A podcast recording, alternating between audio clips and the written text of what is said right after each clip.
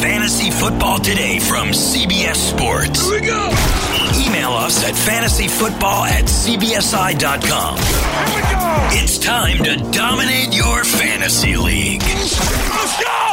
Now, here's some combination of Adam, Dave, Jamey, and Heath. Monday, June 24th, the first of hopefully three episodes this week. Certainly two, hopefully three. Welcome to Fantasy Football today. I'm Adam Aizer. Jamey Eisenberg is always drafting, always be drafting. Uh, how many drafts are you doing right now, Jamey? One. But yeah, how many have you been doing? And one's a lot right now, I'd say. Um, I did one last week, and one that is a slow draft that's going on right now. All right, maybe oversold both, it a little bit. both from the eighth spot in a PPR. league. Right, we're going to talk about that. Different ways to start. I don't like the eighth spot. Not a big fan. I am doing one of the weirdest drafts I've ever been a part of right now. Why? Why so weird? It's a Fantasy Cares Eliminator, and it's uh, an eliminator league to raise money for uh, Scott Fish's Fantasy Cares. And it's 17 teams. And the scoring is different than anything I'd ever played in. And a team is the lowest scoring team is eliminated each week. That's really cool. It's really cool. It's maddening the scoring system and the 17 team deal. But what's this, what's the scoring system? Um like What's different? it's like totally different. You're getting points for receptions and first downs, and they're changing based on the position that you play. And it's also best ball. And um, yeah, I have uh, I have a like this is how weird this league is. My team currently is Lamar Jackson, Marcus Mariota, Ezekiel Elliott, Kenyan Drake, Tyler Boyd, Christian Kirk, and Evan Engram. I don't have any idea if it's good or bad. Sounds good for a 17 team league, I'll tell you that. All right, so today we're going to do uh, some of Heath's busts. We're going to go over some stats, read some emails at fantasyfootball at cbsi.com, update you on our Facebook page, which is awesome. Uh, here are some stats to know for the show. Oh, so this is basically here's what happened. I knew who I was going to talk about with Heath's bust. One of them is going to be Marlon Mack, and I just kind of feel like if you are going to get a lot of work in a great offense, you're sort of bust proof. But last year there were three running backs on top 10 offenses who got 200 carries and finished outside the top 12 at the position. In fact, there were only five running backs on top 10 offenses that got 200 carries last year, and only two of them finished in the top 12. So, not a very good rate there. And uh, that brings us to our next stat, which is that last year, Saquon Barkley and Christian McCaffrey were basically tied as the number one running back in PPR. They were the first running backs to be the number one PPR running back on an offense that ranked lower than seventh in scoring since Adrian Peterson in 2012. So last year was a bit of a wacky year. The uh, the correlation between great offenses and great fantasy running backs didn't hold as true as it had in years past. What do you think about that? Anything? Uh, well, who? I think it's case specific. Who are you referring to? what what what do you mean? Who am I referring to? Which players? Like, okay, so who didn't Who are the it? guys that didn't finish in? in Sony Michel had 200 carries and finished outside the top 20. This is PPR. Both, actually. Um, Chris Carson was top 15 but did not make the top 12. Jordan Howard was 20th. Sony Michel was 25th Okay, in PPR, but- 33rd in so- PPR.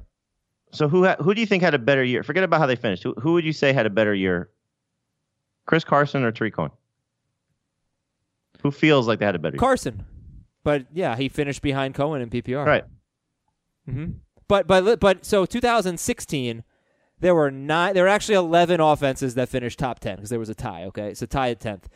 Of those 11 offenses, we had nine running backs who had 200 carries. All of them were top 12 running backs. I think part of it is that I wasn't done. the teams that are the top 10, I don't care. The top 10 offenses are less likely to have one feature back. Well, that's that was maybe the case last year, but it wasn't the two years before that.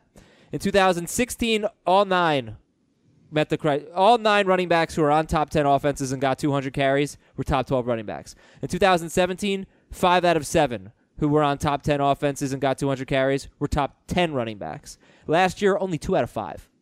So it's just a different year. You know, it's a different year. Interesting. And that's the thing about Marlon Mack. You know, he's going to argue that he's a bust in PPR because he doesn't catch the ball. I was going to say, how can you be, how can you get 200 carries on a top 12 offense, on a top 10 offense, rather, and it's probably going to be closer to top five and be a bust? But last year, hey, Marlon Mack had 195 carries and he was only 19th in non PPR, 21st in PPR. So I know it's a lot of numbers I gave you there, but I hope that's interesting to people. Uh, it wasn't interesting to Heath. Heath, where are you going? Are you going on vacation? Yeah, yeah. I'm going to uh, Orlando tomorrow morning. Disney? Uh, no, no, no. I've never been to Disney uh, since I moved down here, and I probably won't ever. Neither is Jamey. Um, we'll go to SeaWorld. Uh, some of the group, What world are you gonna see? Some of, some of some of the group will go to Universal. That's good. Um, go do some nature stuff, see some breweries. what do you this- think? You think that that Disney is such a madhouse? You shouldn't go, and like Universal is just this like calm, fun. Oh, I'm easy not going to? Universal either. Okay. We're uh, members at SeaWorld, and they have, I, in my opinion, from the research I've done, have the best roller coasters, and they have other things to do besides ride roller coasters. And so I like going to SeaWorld. Uh, Jamey's quite the Disney aficionado. If you ever need Disney tips, you ask Jamey. I know I've done that several times. Uh, email of the day at fantasyfootball at cbsi.com is from BG. Love the show. I'm wondering, what do you think about Baker Mayfield's potential this year with the incredible duo of Jarvis Juice Landry and OBJ? We saw them both go over a 1,000 yards at LSU. So, what is Baker's ADP, and when would you take him, and what is his potential? So, three sort of different questions there, but yeah. Baker. I, I think you're going to see Baker kind of. If you're all in on Baker Mayfield, you're going to take him probably higher than he should go. Like, uh, you know, I, I, I probably say this too much, but I don't want to give away too much of our draft from our upcoming magazine. But I will in this case. Uh, Baker was the second quarterback off the board after Patrick Mahomes. So, no, I'm sorry. He's the third quarterback off the board. He was behind Mahomes and behind Watson. Um, I still think he's going to settle in as the fifth quarterback because I just think it's too hard to look at those four guys Mahomes, Luck, Rodgers, Watson, whatever order you want to put two, three, and four, because I think Mahomes is clearly going to be one. Um, it, it's it's hard to say that somebody's going to be drafted ahead of Baker there, barring some ridiculous preseason performance. Cam maybe the one if he's 100% healthy. I don't think anybody. I know Dave hasn't ranked this way, and this isn't a shot at his rankings, but I don't think anybody's going to take Matt Ryan over Baker because Ryan, I think, is someone that you still sort of settle for. Russell Wilson, I think you settle for. Um, Roethlisberger, I don't think anybody's going to take him over. But you know, I think just Baker's going to kind of slide in as that fifth guy. And you know, I, I'll say again, if your leagues take if your league takes quarterbacks early, he'll probably go. What would you say, Heath? Third, fourth round. If you see a lot of quarterbacks come off the board, Yeah. fifth round maybe at the lead, latest. Yeah, I think so. And if your league kind of waits on quarterbacks, it'll probably be that seven, eight range. Well, I'll, I'll look at uh, fantasyfootballcalculator.com and the ADP for Baker Mayfield. He is uh, 62nd overall. That's fifth round, sixth round. That's the very beginning of the sixth round, and it's hard for me to see. So Watson goes before him, Rodgers, Luck, Mahomes. So he's five. I mean, as far as what his potential is, it's not too far off what Mahomes did last year. I mean, if everything clicked and went perfectly, he could just go absolutely bananas. I'm getting a little bit nervous. You're saying five thousand fifty? I don't know. It's almost like, it, like That's not he allowed. has as much upside as anyone not named Mahomes, and I think like you could just see a monster season. But I- I'm a little nervous. There's a lot of personalities there, including his.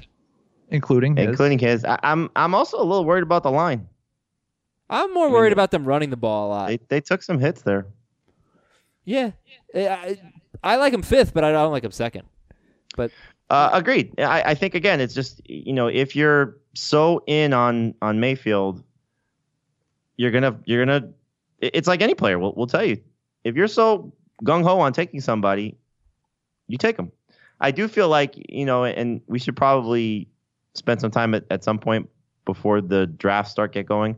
Like the guys that everybody seems to like, that probably have the most bust potential, and he's probably the quarterback of that group. That's a fun, fun little list. By the way, if you are curious about our projections process, how do we, how does Heath in particular and our new staff member Ben Gretsch go about doing their projection, projections next week, right, Heath? Next week. Next week. Wow, July's really sneaking up on us. Next week is projections week. They're basically going to do projections on the air, and I'm going to be there to sort of question them, pick it apart a little bit. But you know, we did the top 150 week, sleepers, breakouts, busts. We're going to do some projections. We haven't done it. So here's a team. Here's what we're thinking. Here's you know, amount of carries, catches, whatnot. So that's next week. All right. Let's move on. Uh, just a few quick news and notes. Sony Michel is progressing quickly from arthroscopic knee surgery, according to Mike Giardi of NFL Network. And Michel is on Heath's bus list, so we will talk about him. Kansas City believes Tyreek Hill could be suspended as soon as next month, which is I believe there's a possibility we're going to have something to talk about with Tyreek Hill on the show today. today. I think it's possible. Okay, Not not necessarily news about the suspension, but I think we may have some other news to react to. Hmm, I don't know what you're. All right, all right. I guess I'll be surprised. Uh, Tarik Cohen told SiriusXM that he thinks his role will be the same as last year's. He doesn't see it expanding, right? Right. It's hard to expect it to expand. Yeah. My waistline expands. Fat ball season. Oh yeah, it's coming faster and furious. Matthew, well, that, like it's now's the time where you have to lose the weight, Jamey. I'm trying. Trust me. me. I'm not like Heath. I saw Heath running down the street. Uh, I was taking my kids to play baseball, and I see Heath. Uh, we live probably what three miles apart. Yeah. five within five miles of- Right. of, each other. And so uh, I'm making a turn on onto uh, a major intersection, and there's uh, Heath, all his glorious hair flapping in the wind, running around, sweating. Really? Sweating like Yeah. crazy. And Don't- this- running at 4 p.m. is a bad idea. It was like a month ago, right? Probably. Yeah, So May. yeah. Uh, and I, I honk at him, and my kids are like, "Who are you honking at? What is that?" You know, I mean, I have s- six, seven year old and and four year old, and I said, "Oh, that's that's uh, Heath. I work with Heath." And they thought I, I, I said Pete. So they're like, Oh. "Oh, Pete Prisco, drink." Did they really? no. Oh, okay. Oh, they, they might. That's funny. Uh, okay, so the, we don't have that many news items. Do we have anything else? Yes. Matthew Stafford played through broken bones in his back last season. I think I mentioned that at the very end of our most recent show. So we'll give him a little bit of a pass. He was obviously playing hurt. Playing hurt. Amari Cooper said he's going to go for 2,000 receiving yards. Uh, Adam Aizer said he isn't. So, so there's Told that. you Dak was going to be awesome. Yo, so I want to try something this week. I want to try something maybe as a as a bonus episode, but I really want to do a call-in show. So I'm gonna try to make it happen. It's gonna be me and Jamey, and I think it's gonna have to be all through Skype. So basically, I'd have to li- like line you guys up. Whoever wants to be on the show, we obviously won't be able to get to that many. I get your Skype name. You're gonna have to be around at a certain time, and I'll and have if you to curse, Skype you. you get bonus points. I, why don't we just give him your cell phone number? It wouldn't work for the. That's not funny one, and it wouldn't work for the show. It has If to we all be if done we through gave out your cell phone number, how many calls do you think you would get a week? Well, I'll tell you uh, a lot. So, so I'm going to try to do a call-in show. I think it's going to be really cool. I want to hear from you people because we have our radio show show during the fall, Ion Fantasy Football on CBS Sports Radio, and it's awesome. We get phone calls for two hours. I'd like to try to do something like that on this podcast. But join our Facebook group. We can have a little discussion. I posted a topic on Friday. I think I said, hey. Heath, we're going to talk about Heath's bus next week. Two of them are Adam Thielen and Sony Michel. What do you think about that? And we had like nice little discussion. People weighed in. I- I'm still working out how it's going to work. I know people want to do their own posts. I think that probably will happen. I just I'm new to this, so just give me some time. But please join fantasy football today. I'm new to moderating a group. So give us a, you know, so a couple things. Give me some time to figure it out. A few things. Give me some time to figure it out. Go to Fantasy Football Today on Facebook and join the group. I have to approve you, but my goal was to get up to a thousand, and we're at like eighteen hundred right now. So that is a thousand by today. We're at eighteen hundred. So now I want to get to like eight- five thousand. 1,800 members or 1,800 notifications I've gotten in the last three days on the post that you tagged me in? Both. Okay. Uh, and um, yeah, we'll see. We'll see what happens. It'll be fun, and we'll we'll have some chats there and whatnot. And uh, last thing about Facebook is please don't friend request me because I'm not going to accept it. Deal. I'm sorry. Deal. Yeah. So I had a bad experience with a with a listener Facebook friending me, and I said yes, and it was it was really really foolish of me. All right. Some of Heath's busts. Here we go. There's an article up on the website on cbssports.com slash fantasy slash football. But Drew Brees. Drew Brees was the number seven quarterback. No, number eight quarterback in fantasy last year. He played only 15 games. He was on pace to be sixth in four point and fifth in six point per passing touchdown leagues last year if he had played that 16th game. And he he's he's a bust. Let me see Drew Brees where he's going. Uh, 74th overall, and that would be QB seven. So you have him as a bust. Yeah, and like we've had the Russell Wilson discussion before as well, and it's there are similar similarities between the two arguments. Brees has always been an efficient quarterback. I don't know if people realize how little he threw last year. 489 attempts, and yes, it was just 15 games, but that's his lowest number of pass attempts, even on a per game basis, since he arrived in New Orleans. And it's kind of part of the game plan. They went down to 536 in 2017. The defense is young and improving and getting better. So how was he so good in fantasy? Well, it was two things. One, we talk about it with Wilson touchdown rate. He had a 6.5% touchdown rate last year, 5.3 for his career, and like 5.5 in New Orleans. So it's not like he's really he's only been over 6.5 once in his career. The touchdown rate is going to come down. And then the other thing that I just don't think anybody could even argue with, he had four rushing touchdowns and he had five in 2017, but I just don't buy it. He had two the year before that. I would expect he's going to lose probably 12 to 18 points there on rushing touchdowns. Yeah, he, he's uh, he's a bust for me too. I think you look at also, um, you go back the year before when it was 23 touchdowns. I remember how bad he was, mm-hmm. and he was saved Yeah. by his yards. First time in New Orleans under 5,000 yards passing as well, under 4,000 yards passing. Excuse me. Um, so he's clearly a different guy. And can he score 30 touchdowns again? Sure. He did it last year. He's done it, you know, almost on a consistent basis throughout his career. But the attempts coming down is is is alarming. Now, the pro Drew Brees uh, fantasy player will tell you, well, they got Jared Cook. And yes, Jared Cook is a huge addition. I think losing Max Unger is as big a deficit as the addition of Jared Cook. What Now, about what about find- losing Mark Ingram? I don't think that's a, as big a deal because Latavius Murray at this point is basically what Mark Ingram was last year. He's not as talented, obviously, but Ingram with the suspension, coming back, taking some time. He wasn't the same guy he was the year before, clearly.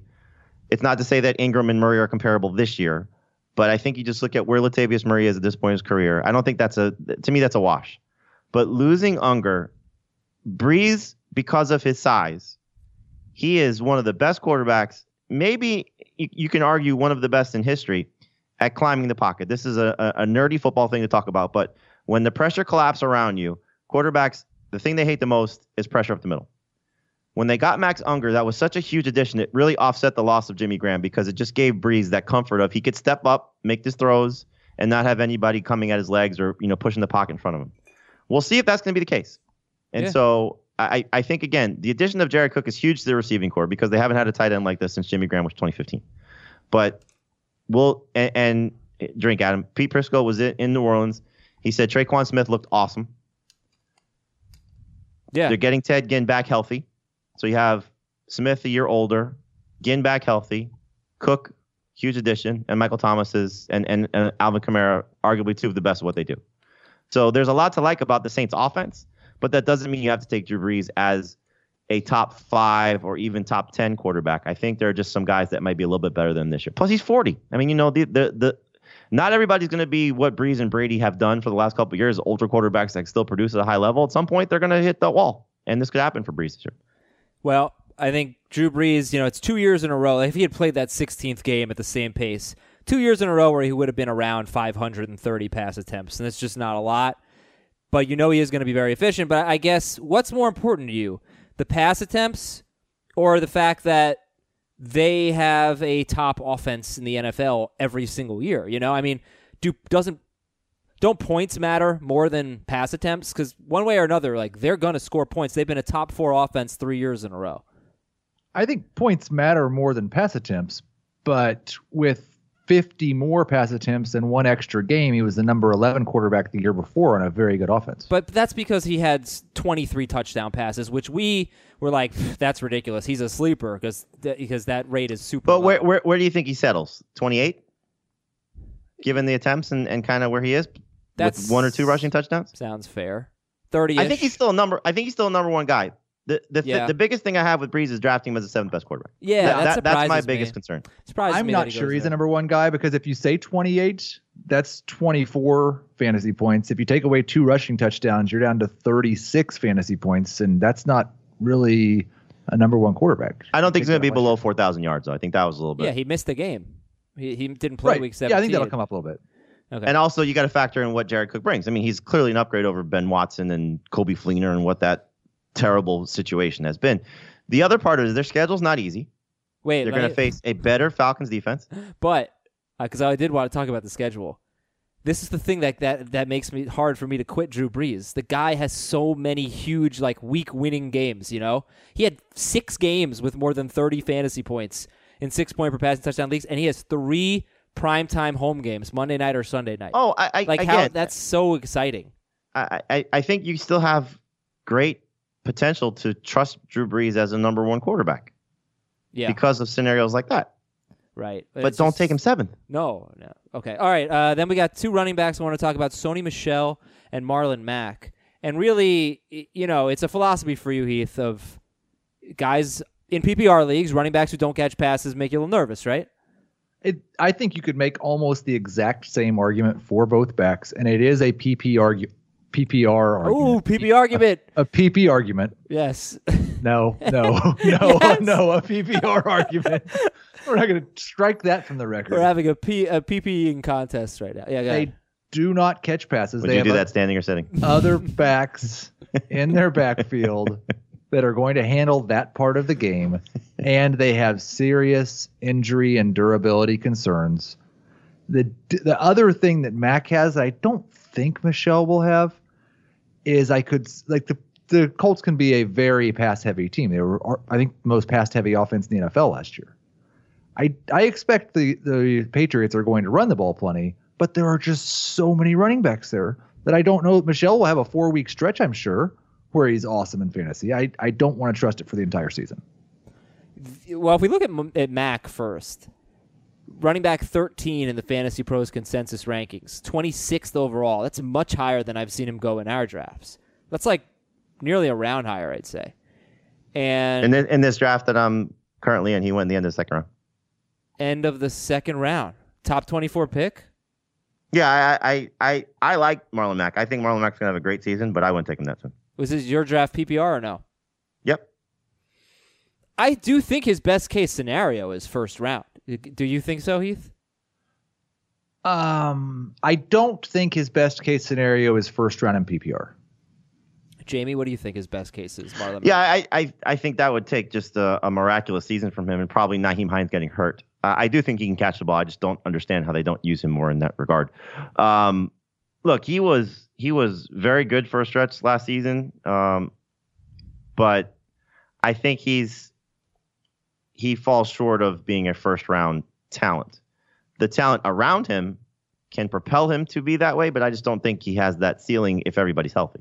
Yeah, it's top five offense probably, best offensive line in football arguably. It's exciting. Best quarterback, arguably. Yeah, everything is good for him. Uh, does Jordan Wilkins get a bigger role? Like, you know, does does Marlon Mack get 220 carries? If he plays 16 games, I think he probably gets 200. Oh, well, he had he had 195 in 13 games. Right. So yeah, I mean, 220 should be easy for him if he plays 16 games. I, I don't worry about Wilkins. It's the it's the combo of Wilkins and Ware, because one of those guys isn't going to make the team. Sure. It'd be a surprise if it's Wilkins not making the team, but Okay. you know, it, it's and Nyheim Hines talking about getting a thousand total yards. Maybe he could do that, you know, in a in a lesser Tarik Cohen type of role. But again, the the thing you're banking on is so many scoring opportunities for this team. So where would you be comfortable taking Marlon Mack? Third round for me. You say his ADP is 26. Yeah. Yeah, that's the right range for me. Heath. I'd rather take him in the fourth, which means I'm not going to get him in PPR. All right. Then what about Sony Michel? I, I mean, it's basically the same argument except worse. But what what makes Mack better than Michel? Because they both are going to be on similar offense. I mean, the Patriots and the Colts are going to score a similar amount of points most likely. Michel had 209 carries uh, in 13 games. Mack had 195 in 13 games. Neither of them was involved in the passing game. the Colts did not draft a running back in the third round. Right. Um, I'm not the arguing. I'm just asking. the Colts don't worry me about. I mean, we had that stretch where Michel was awesome and scored like one touchdown in a month because James Develin became the vulture. I just, I, I'm more concerned about if both guys stay healthy. I don't see a way that Mack's not going to at least be the starter whole year. I think there's a chance that Sony Michel could not be the starter for four weeks or not score touchdowns for four weeks with no fault of his own. It, Sure. it could be, you know, look, the, we know what the Patriots are. They've been in the last two Super Bowls. They're playing for, you know, January and February. They're not worried about September and October. They could put Michel on the PUP list. What? He's, he's had arthroscopic knee surgery. He's I'm not saying they're going to, but they could. They have three very capable running backs that can handle the workload to make sure that his knee is 100%. And you heard what Ben Volin told us. Patriots beat reporter for the Boston Globe. For anybody who missed it, he said he could see Damien Harris getting the goal line opportunities, being the better of the two running backs from a fantasy perspective. I mean, it's not a stretch. No, yeah. Uh, And that's the concern. Now, I do like the fact that Michel's ADP has fallen to the fifth round. So that's a more realistic range of where you're going to get him. And I think that's good value for him. Like, you know, uh, uh, the draft I won't talk about, but I continue to talk about. So uh, as a non PPR, like Keith took Michel in the fourth round. And we do these this Q and A as part of our our draft. And you know that was one of the questions I asked Keith, and he your answer was I think apropos in your mind. The fourth round in non PPR was too far for somebody of his ceiling Right. to let fall that far. Now, if he's right, not you, his knee, if, if Michel's knee is, is 100% or close to it, or at least to what it was last year, could be a steal. You know, that's a guy that could be a first round. I mean, I, I remember when I did my rankings at the end of the offseason, he was back end of the second round for me. mhm. You know, thinking, okay, he just came off a postseason run with six touchdowns and 330 plus yards rushing. He was a star. Right. Yep. They certainly relied there- on him. I think the better comp for for him is what Derrick Henry is. Like if you're buying into Derrick Henry, this is the same guy. All right, we're we got three wide receivers to talk about on Heath's bus list, including a guy who's you know basically been the best wide receiver in football for half a decade. So when we come back, Adam Thielen, Antonio Brown, and Alshon Jeffery, all of their names start with A. So does mine. That's really cool. We'll be right back. Robert Half research indicates 9 out of 10 hiring managers are having difficulty hiring. If you have open roles, chances are you're feeling this too. That's why you need Robert Half. Our specialized recruiting professionals engage with our proprietary AI to connect businesses of all sizes with highly skilled talent in finance and accounting, technology, marketing and creative, legal, and administrative and customer support. At Robert Half, we know talent. Visit RobertHalf.com today. Continuing our bus conversation, but we do have a news alert that's not really news at all. Uh, Heath teased that we might get some Tyreek Hill news while we were on the show, while we were on the air. And we don't really have much, right? Yeah, Kevin Kietzman reporting that uh, Tyreek Hill will meet with multiple league officials in Kansas City this week with his legal representation there. It might be a sign that in the next couple of weeks we might actually get some information. I mean, the scariest thing of the Tyreek Hill situation for fantasy players is that we get to draft season and he's just sitting in the same position he is right now. I don't think that'll be the case. I don't though. think it will be, Yeah. but there there was a little bit of talk that until the DCF investigation was over, the league wasn't going to act. Yeah, I mean, we've been going on the assumption of a six game suspension. Sounds like it could probably be eight games. Eight games? Why is that? That's news. Well, if if you're just making the comparison of you know code of conduct, that's what Kareem Hunt got. okay. Now, obviously, Hunt there was video associated with it. You know, I I don't think it's worth discussing until we know. But sure. Right. you know, our our speculation right now is as as giving fantasy advice, which is so Right. horrible to even associate with this situation. But uh, six games is what we're anticipating. Okay, let's move on. Let's talk about Adam Thielen, Antonio Brown, and Alshon Jeffery. These guys are on Heath's bus list. And Jamey, if there's one that you if there's one that you disagree with between Adam Thielen, Antonio Brown, and Alshon Jeffery as a bust, who would it be? Oh, I agree with all three. They're, they're three busts for me as well. Um, but I, I think Thielen is the one that you can probably feel the the safest with, just given where he's probably going to get drafted. You know, now I did see. I think uh, a fantasy football calculator has him going like as the tenth receiver, which is to me way too soon in PPR. And I understand why. You know, he was so special for the first uh, what nine games last season, nine games row with 100 yards. I think Two. he was the number one receiver in fantasy through like week ten. Yeah, he he was he was awesome, but you know it i- things are changing in Minnesota. Uh, at least if Mike Zimmer gets his way. Um, you know, Brown. If you get him at the back end of round two, Brown, and and I say this as having him as a bust. You get him at the back end of round two, early round three. It's hard to say that that's a bad pick. Is that a bad pick, Heath, for Antonio Brown around 24th overall? If you could get him at the back end of round two or early round three, I think that's fine. I don't really expect that's where you're going to get him. He's I think his ADP is like 17th. That's too soon for me. Yeah, So would you guys take Kelce or Brown? Kelce. Kelce. So you don't consider Brown to be part of the elite tier with Beckham and Michael Thomas and Julio Jones, etc. No. No, I think he's in the top of that second group. All right, why? Last year he was number three, wide receiver three. The year before he was wide receiver two, and he's number number one in PPR. In fact, 2014, 15, 16, and 17, he was the number one wide receiver in PPR. How about that?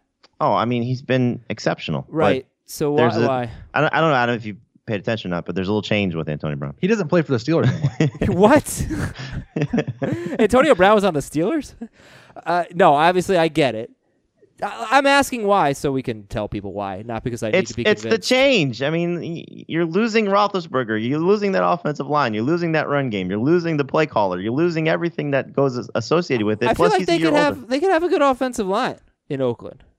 They could, They but I don't think it'll be as good as what Pittsburgh. It's just- what Pittsburgh's.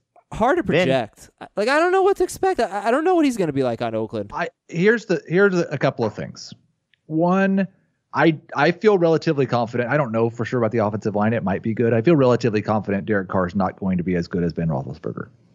I don't really know that Brown's going to get quite the sh- as number of targets that he did in Pittsburgh.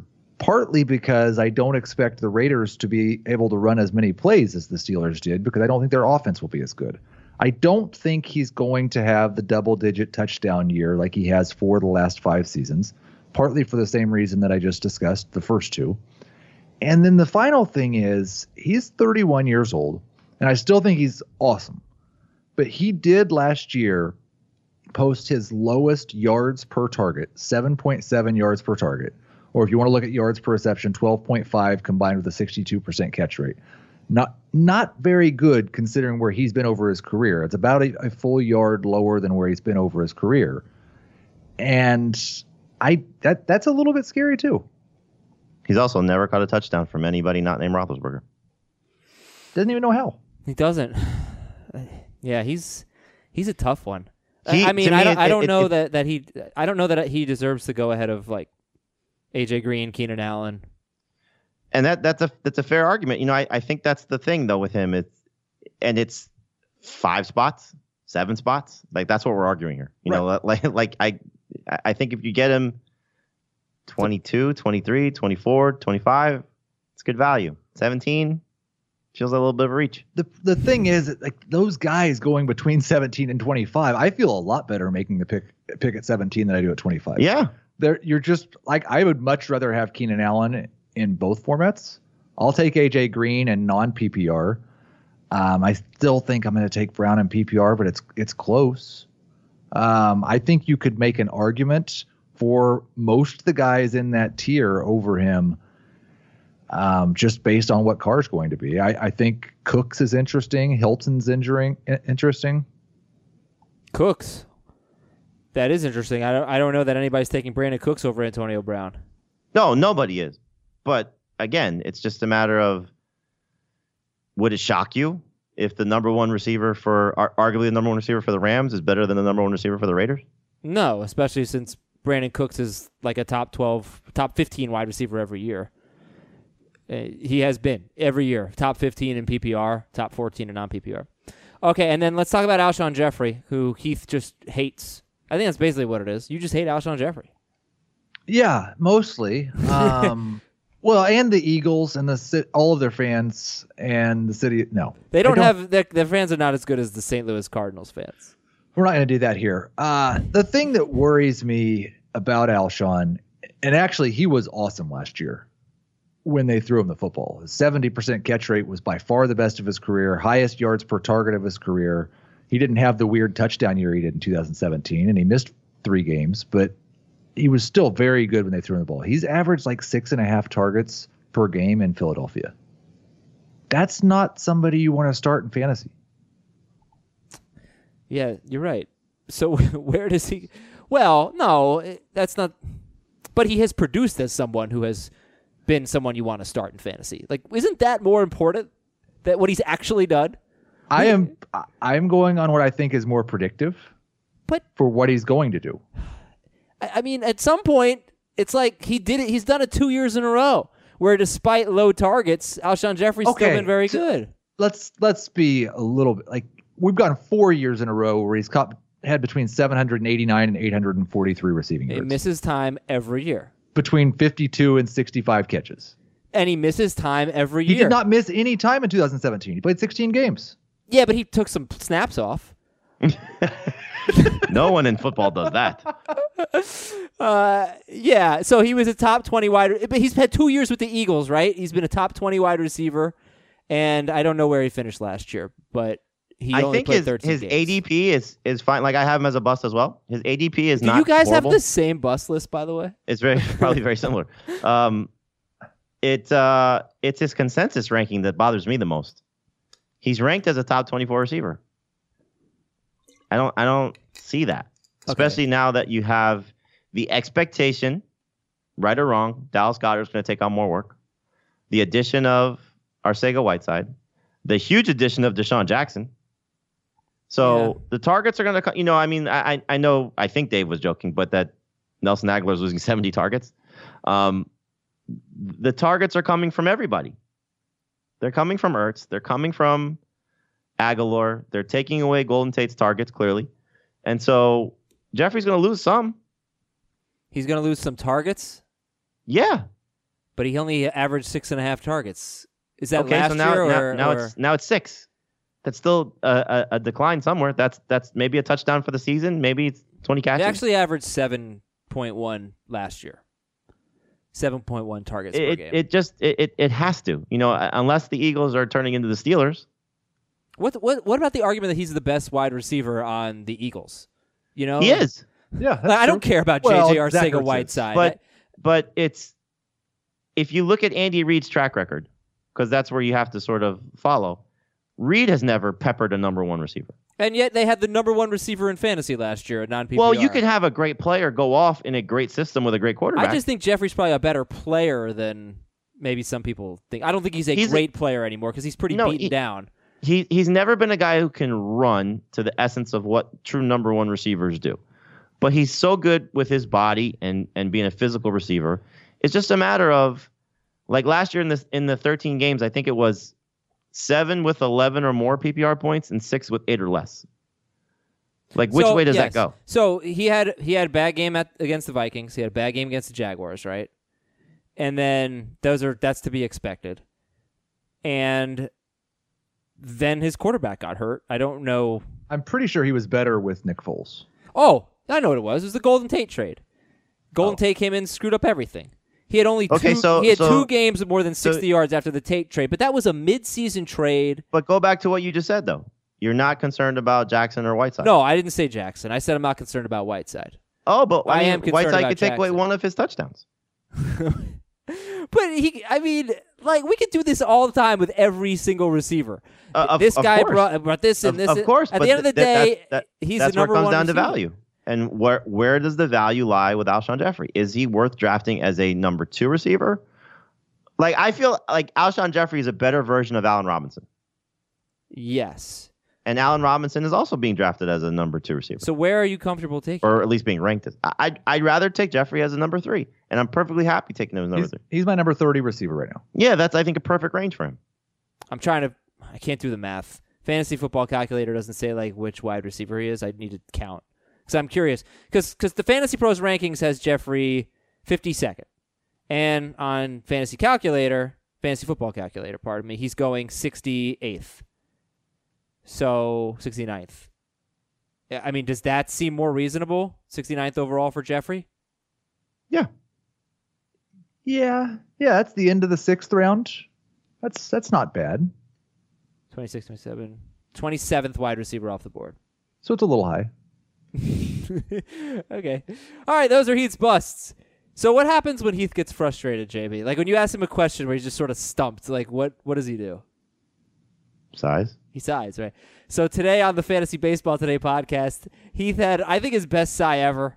I felt compelled to clip it and make it a, a drop. So Oh wow, really? Yeah.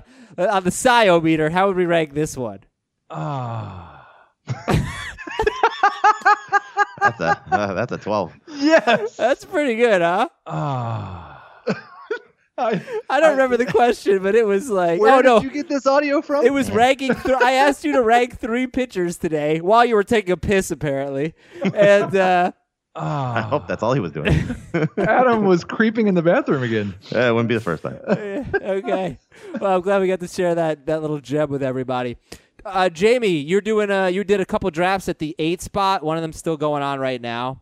And you said, "Hey, I want to talk about the drafts and the different ways I could go about the eighth pick." So let's talk about this for a few minutes. Then we're going to finish with some emails at fantasyfootball at cbsi.com. All right, set it up for us.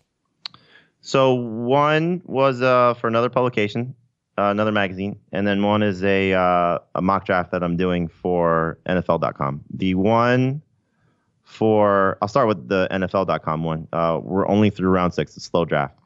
So this was the second of the two, picking from the eight spot, and I decided purposely to take a different route, uh, even though the same player was available. So I started with DeAndre Hopkins at eight. Uh, somehow Juju Smith-Schuster fell to round two. Whoa. Easy start there. Wow. It's a three receiver league. Somehow, even more incredibly, Keenan Allen fell to round three. So where I, after taking the two receivers, I thought, okay, maybe I'll, you know, just go looking at, you know, running backs clearly in the in the third, fourth round. Um, it was hard to pass up on Keenan Allen just lock up those three receivers.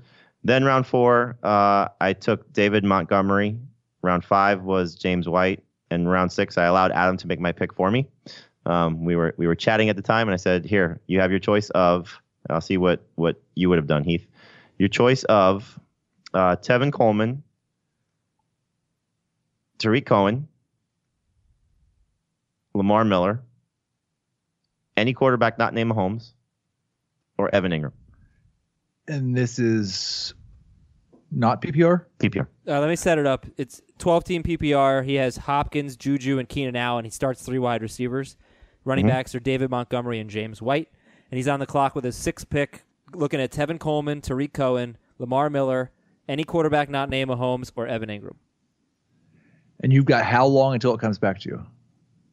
Um, so basically long beginning time. of round six. So- Long time.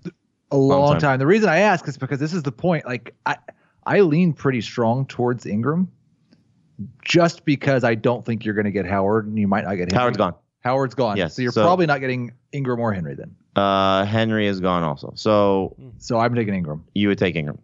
Uh, well, no, I- yeah, yeah. I did not say that. That makes sense, though. Uh, no, I, and and it was one of the the players I considered. I I wanted to uh to get just a little bit more running back depth there. Yeah. So oh I, yeah. I took Coleman. Uh, I would have taken Cohen. I have Cohen ranked higher, but I didn't want to take both Bears.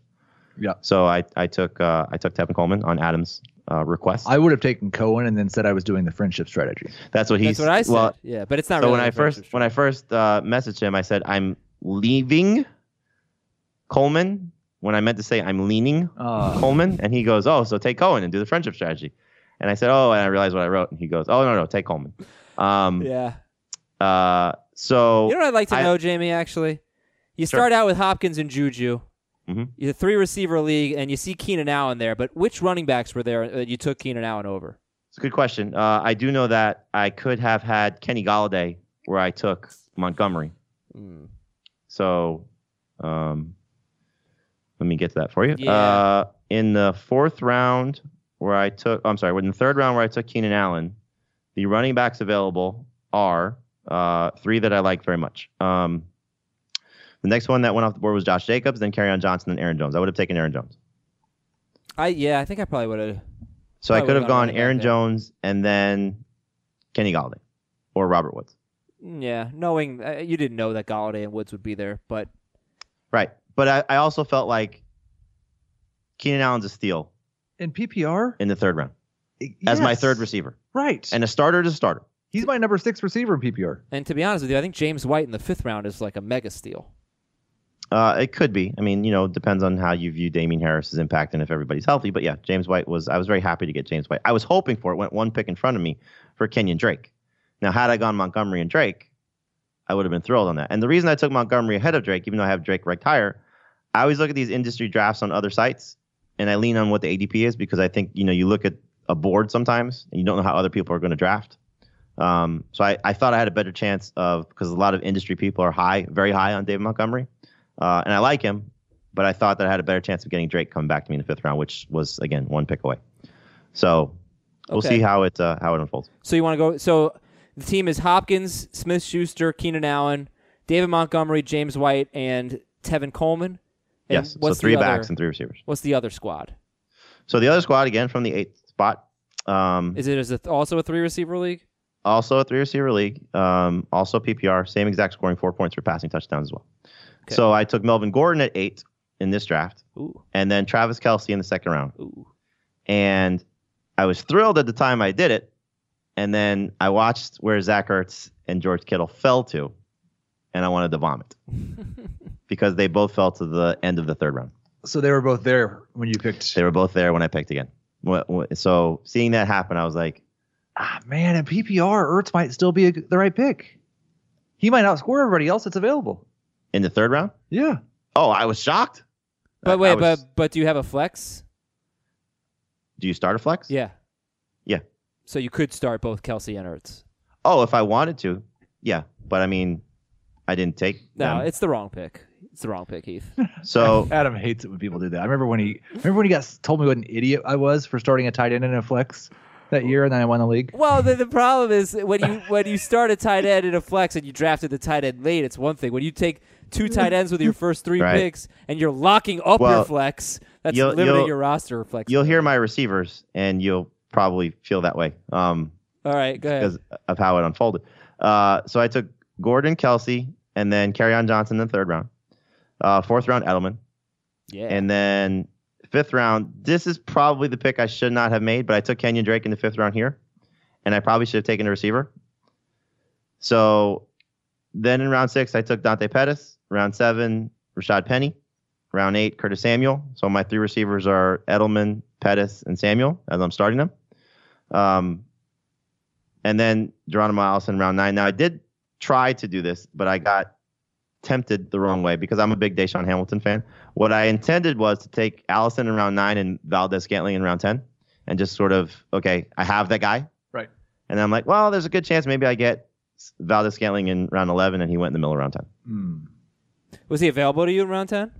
You skipped Yes. over him and then he went off the board. Oh, I'm sorry. He went at the end of round 10. So I took DaeSean Hamilton in the middle of round 10 and then I see. uh, Valdes-Scantling. All so right, so it's Melvin Gordon and Kerryon. my running backs are great.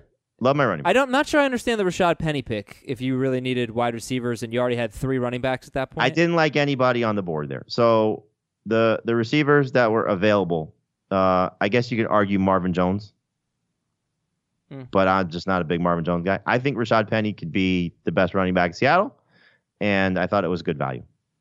Gordon. Ke- So So, so Heath, if we look at the first six picks of each team, let's see who we like better. In a three receiver PPR league: Hopkins, Smith, Schuster, Keenan Allen, David Montgomery, James White, and Tevin Coleman, or Melvin Gordon, Travis Kelce, on Johnson, Julian Edelman, Kenyan Drake, and Dante Pettis, knowing that Curtis Samuel is going to be his Yeah. number three receiver. I'm sorry. I'm not. I didn't listen to anything you just said because I was in my own head thinking about something. So um, about Jamey's draft, like I, I was thinking about the Zach Ertz thing again because your starting running backs are Melvin Gordon, on Johnson, and Kenyan Drake. Mhm. So Drake's your flex. Mhm. So if you had taken Ertz, you would have Drake and Melvin Gordon as your running backs, and Ertz Mhm. as your flex. I think Zach Ertz is going to score more fantasy points than Kerryon Johnson this year in PPR. Uh, yeah, probably so, but I'm also then locked into no flexibility. That's with my exactly roster. right. I mean, that's not the only you'd have- you'd have consideration. I mean, that's that's a hope. Yeah, I mean, fantasy points I is not don't the only consideration. I mean, I, I like I understand the idea of you don't take two you don't take But we take three running backs with our first three picks sometimes and put a running back into the flex. But you also have the opportunity to play that guy in the event of there's more likelihood of injury. Clearly at that Yeah. position. Right. Yeah, I, I don't know. I, I think like if Zach Ertz is there at the end of the third round, I might have to consider it. So so I mean we could we could play this out. So I take Kelce in round two. I take Ertz in round three instead of Kerryon Johnson. Uh, Edelman is now my first receiver. Round Right. four. Round five, Drake. Your number two running back. Right. Six is still Pettis, I guess. Yeah, and I don't think anything else to. changes. Because Drake was your flex when you took him. So the only thing was you took your flex a little bit later. it's a better team in terms of the starting lineup, but It's scarier, sure. but then again, like Kerryon Johnson, if he's if he has the year you have him as a breakout, if he has the year he's he could have, he's a more valuable player than Zach Ertz. and and I'm probably a little biased in this because I have like I like Kerryon a lot. He's the top 16 back for me, but I have Drake ranked ahead of him. Oh. Um, or projected ahead of him. So I I'd have no problem having Kenyan Drake as my number two running back. Yeah, I'm I'm not far behind Yeah. you on Drake's ranking. So Which team just do we like I, I better get, though? Huh? Which team do we like better? Oh, I like the the receiver start better myself. You Me know, too. and, and I, I don't know. I, came I, I like your other. I like this team. It's sexy. well, Melvin if- Gordon, if the Kerryon funny Johnson. the funny thing is that I was thinking about I'm like this is Adam's gonna really like this. team. yeah, I like it. It's fun. Um, my only trepidation with taking, forget about the fact that Ertz and Kelce or Ertz and Kittle fell to the end of round three. I think in a three receiver league, it's hard to take a tight end early, unless you have some things fall your way. Well, you know, it's funny you say that because I last year we did uh, the Superflex League, right? Mhm. And that league, I don't think did you have to start a tight end? You did, but it was it was three receivers plus a Superflex and a, And a regular flex, and it really devalued tight ends. And I took Kelce kind of early, and I felt kind of bad about it, but I ended up going to the finals Why would that devalue tight end? because there are so many starting spots that you know position scarcity just didn't really matter as much. Like, you just want production, basically. Um, like tight ends, I don't even remember. Tight ends went super late in that league. A lot of people made tight ends one of their last picks. So, yeah, well, maybe I'm missing one of the details. This is a this is a really crappy point. Let's read emails. Fantasy football at cbsi.com. I can do that without screwing up royally. This is from Henry. Subject line: What am I missing? Everyone is drooling over Juju Smith-Schuster and even talking him up, almost comparable, comparable to Davante Adams. For most of Juju's career, he's faced the number two cornerback, or Davante's faced the number one and has been solid. Why is there such confidence that even with the targets that he may get, that Juju will be able to do anything near to what he did last year when he was to match up with the top, when he didn't match up with the top quarterback cornerbacks? It's funny because I would say Davante Adams is a great comparison of a guy who went from the two to the one and excelled at it. It's true. You know, if, if there's ever a comp, you And, can make and he wasn't near as good as the two uh, as Juju was. Right. You know, so if you're, it, it it's really, uh, I don't want to say it's it's a it's a bad argument against Juju, because he's been so good on almost every stopping point. You know, from college to rookie, from rookie to second year. You know, like every measurable, he's excelled at. Um, and now the the bump in targets, the attention that he'll get from his quarterback, to me offsets everything that the defense will throw at him. Because it's you know you could try and take away a side of the field. You can try and take away a guy with you know doubles in the red zone. You know we've seen that with julio jones and calvin johnson over their careers. But great receivers just make plays you know and and Roethlisberger is the quarterback who will throw into traffic who will take chances they'll scheme up ways to get you know bubble screens they'll put him in the slot they'll move him around i mean he's just got such a high ceiling you know, and, and uh, go back through the offseason, you know, Heath, of, of some of the conversations we've had, you know, where you said you, you have, you know, you have dial back's projections because you're so excited about what his numbers can be. I think Ben Gretch said the same thing. It, it's, it's hard to look at Juju and say that there's not the potential for him to be number one at the position. Also, don't forget about 2017 when Antonio Brown was out and Juju Smith-Schuster as a rookie was a monster. You know that is really important. 2000 week 16 and 17 without Antonio Brown, six catches, 75 yards, and a touchdown on seven targets. Nine catches, 143 yards, and a touchdown on 10 targets. So you know that's pretty good. Next, Yeah, he's gonna he's gonna have some bad games. now Where where no, I mean we're we're a team just takes him away, Patriots. but he's gonna have just some monster monster games that you're gonna be thrilled to have him on your team. I don't even know if he's playing the Patriots. Okay, this is from Alan From The from Steelers always play the Patriots.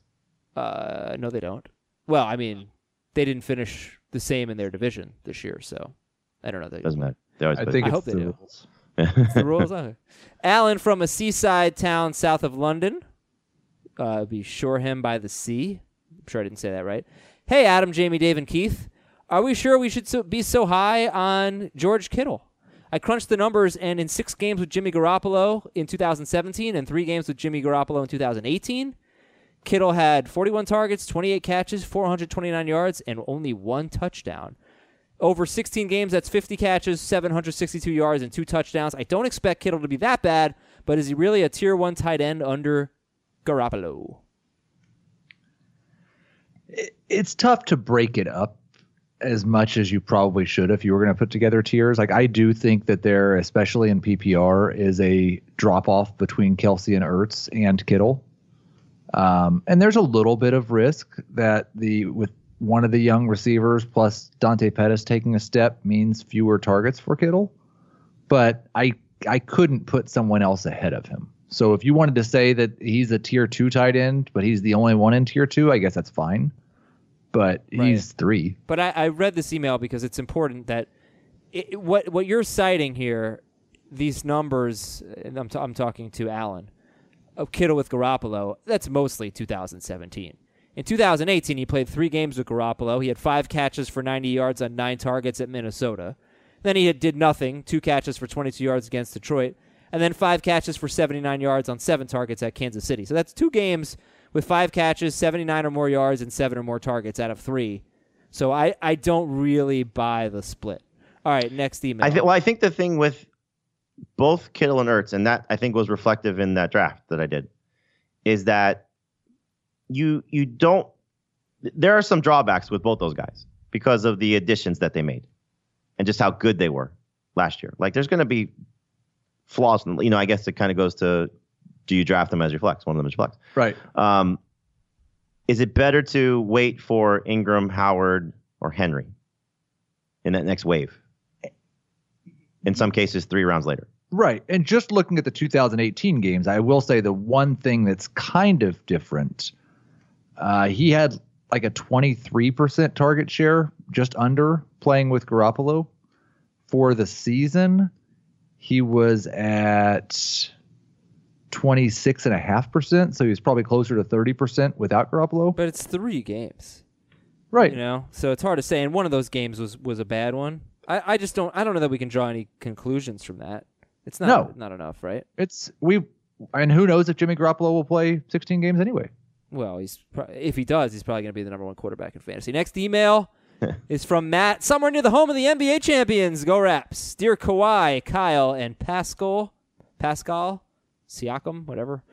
Uh, those would be three, three 2018 rap, 2018-19 Raptors, and only two 2019-20 Raptors. Heath, Heath, how do you think Adam went this NBA playoffs knowing he was, or before the draft lottery, think he's going to get Kevin Durant, Kyrie Irving, and Zion to now getting RJ Barrett, Oh, I, you know I'm Team RJ Barrett. Vucevic, Vucevic, and uh, I am Team uh, RJ Barrett. He's going to be a better pro than Zion Williamson. Oh, you said that a long time ago. Yes, it I did. Terribly wrong then. but it, I wouldn't be surprised if he's a better fantasy basketball option. He's gonna be a better pro. He's made for the NBA. Okay, uh, twelve team PPR league. It's an auction league. Two hundred dollar budget. If I were to stack Deshaun Watson and DeAndre Hopkins, quarterbacks usually go for top dollar. What would be good pairings for running back to target? I'm thinking Fournette and some tier three wide receivers. So if he spends big on quarterback and, and wide receiver with Watts, Watson and Hopkins, what would you recommend going forward? You know, the rest of the team. I mean, if you could get that sec, you know, depending on how you tier them, those, you know, two of those tier two, tier three running backs, that'd be exceptional. yeah, I, th- I think a guy that guys that will probably be uh, oh, undervalued in that might be Kenyan Drake. Um, might be Mark Ingram. Marky. Tevin Yeah. Coleman. Yeah. And Fournette probably will be too. Like you can get Fournette and Kenyan Drake. It's amazing. The sigh is amazing. But yeah, I think you look at if, if you're looking at Fournette, put Fournette, Aaron Jones, on Johnson, um, Devonta Freeman probably gets a little overlooked depending on how he does in the in the preseason. You ready for some rapid fire keeper questions to end the show? All right, this is from If we said no, what would you have done? I would have done it myself. Brett, no, I wouldn't have. Don't don't go anywhere. Brett from uh, City Northwest of Phoenix, ten team half PPR league. I'm keeping Saquon in the first round. Should I keep Davante Adams in the second, Travis Kelce in the second, or Aaron Jones in the thirteenth? Aaron Jones. Aaron Jones. Jim in Philadelphia. Should I keep Robbie Anderson in the seventh round? Is that good value in PPR? It's probably going to be what his value is, Right. maybe a round off. So if that's your only keeper option, it's fine. But I don't think you like. I like Robbie Anderson a lot, and I'd probably take him in the fifth round personally. But you know, if if it's you know Anderson in the seventh versus a, and Aaron Jones in the thirteenth type situation, you lean toward the better value in that scenario. But if it's a keeper league with multiple keepers, I would rather have Robbie Anderson than a seventh round pick. Yes, Okay, and then finally, Zach Ertz or Mike Evans in the fourth round PPR. Who should I keep? This is from Aaron. Mike Evans. you think? I think Mike Evans. I was gonna say though, like you you can find a receiver in the fourth round that may be able to do what Mike Evans does. Can you find? I, I guess we just talked about that. You can find OJ Howard or Evan Engram. Yeah, keep keep Evans. Keep Evans. Well, thank you everybody for listening. Heath, have a good vacation. Hey, thanks. Appreciate it. All right, that's uh, Heath So what Cummings day, and what Jimmy day are we Ashley. doing all these things? Well, we'll definitely have a show on Thursday. Yeah, gotta go back. and maybe on Wednesday. Bye.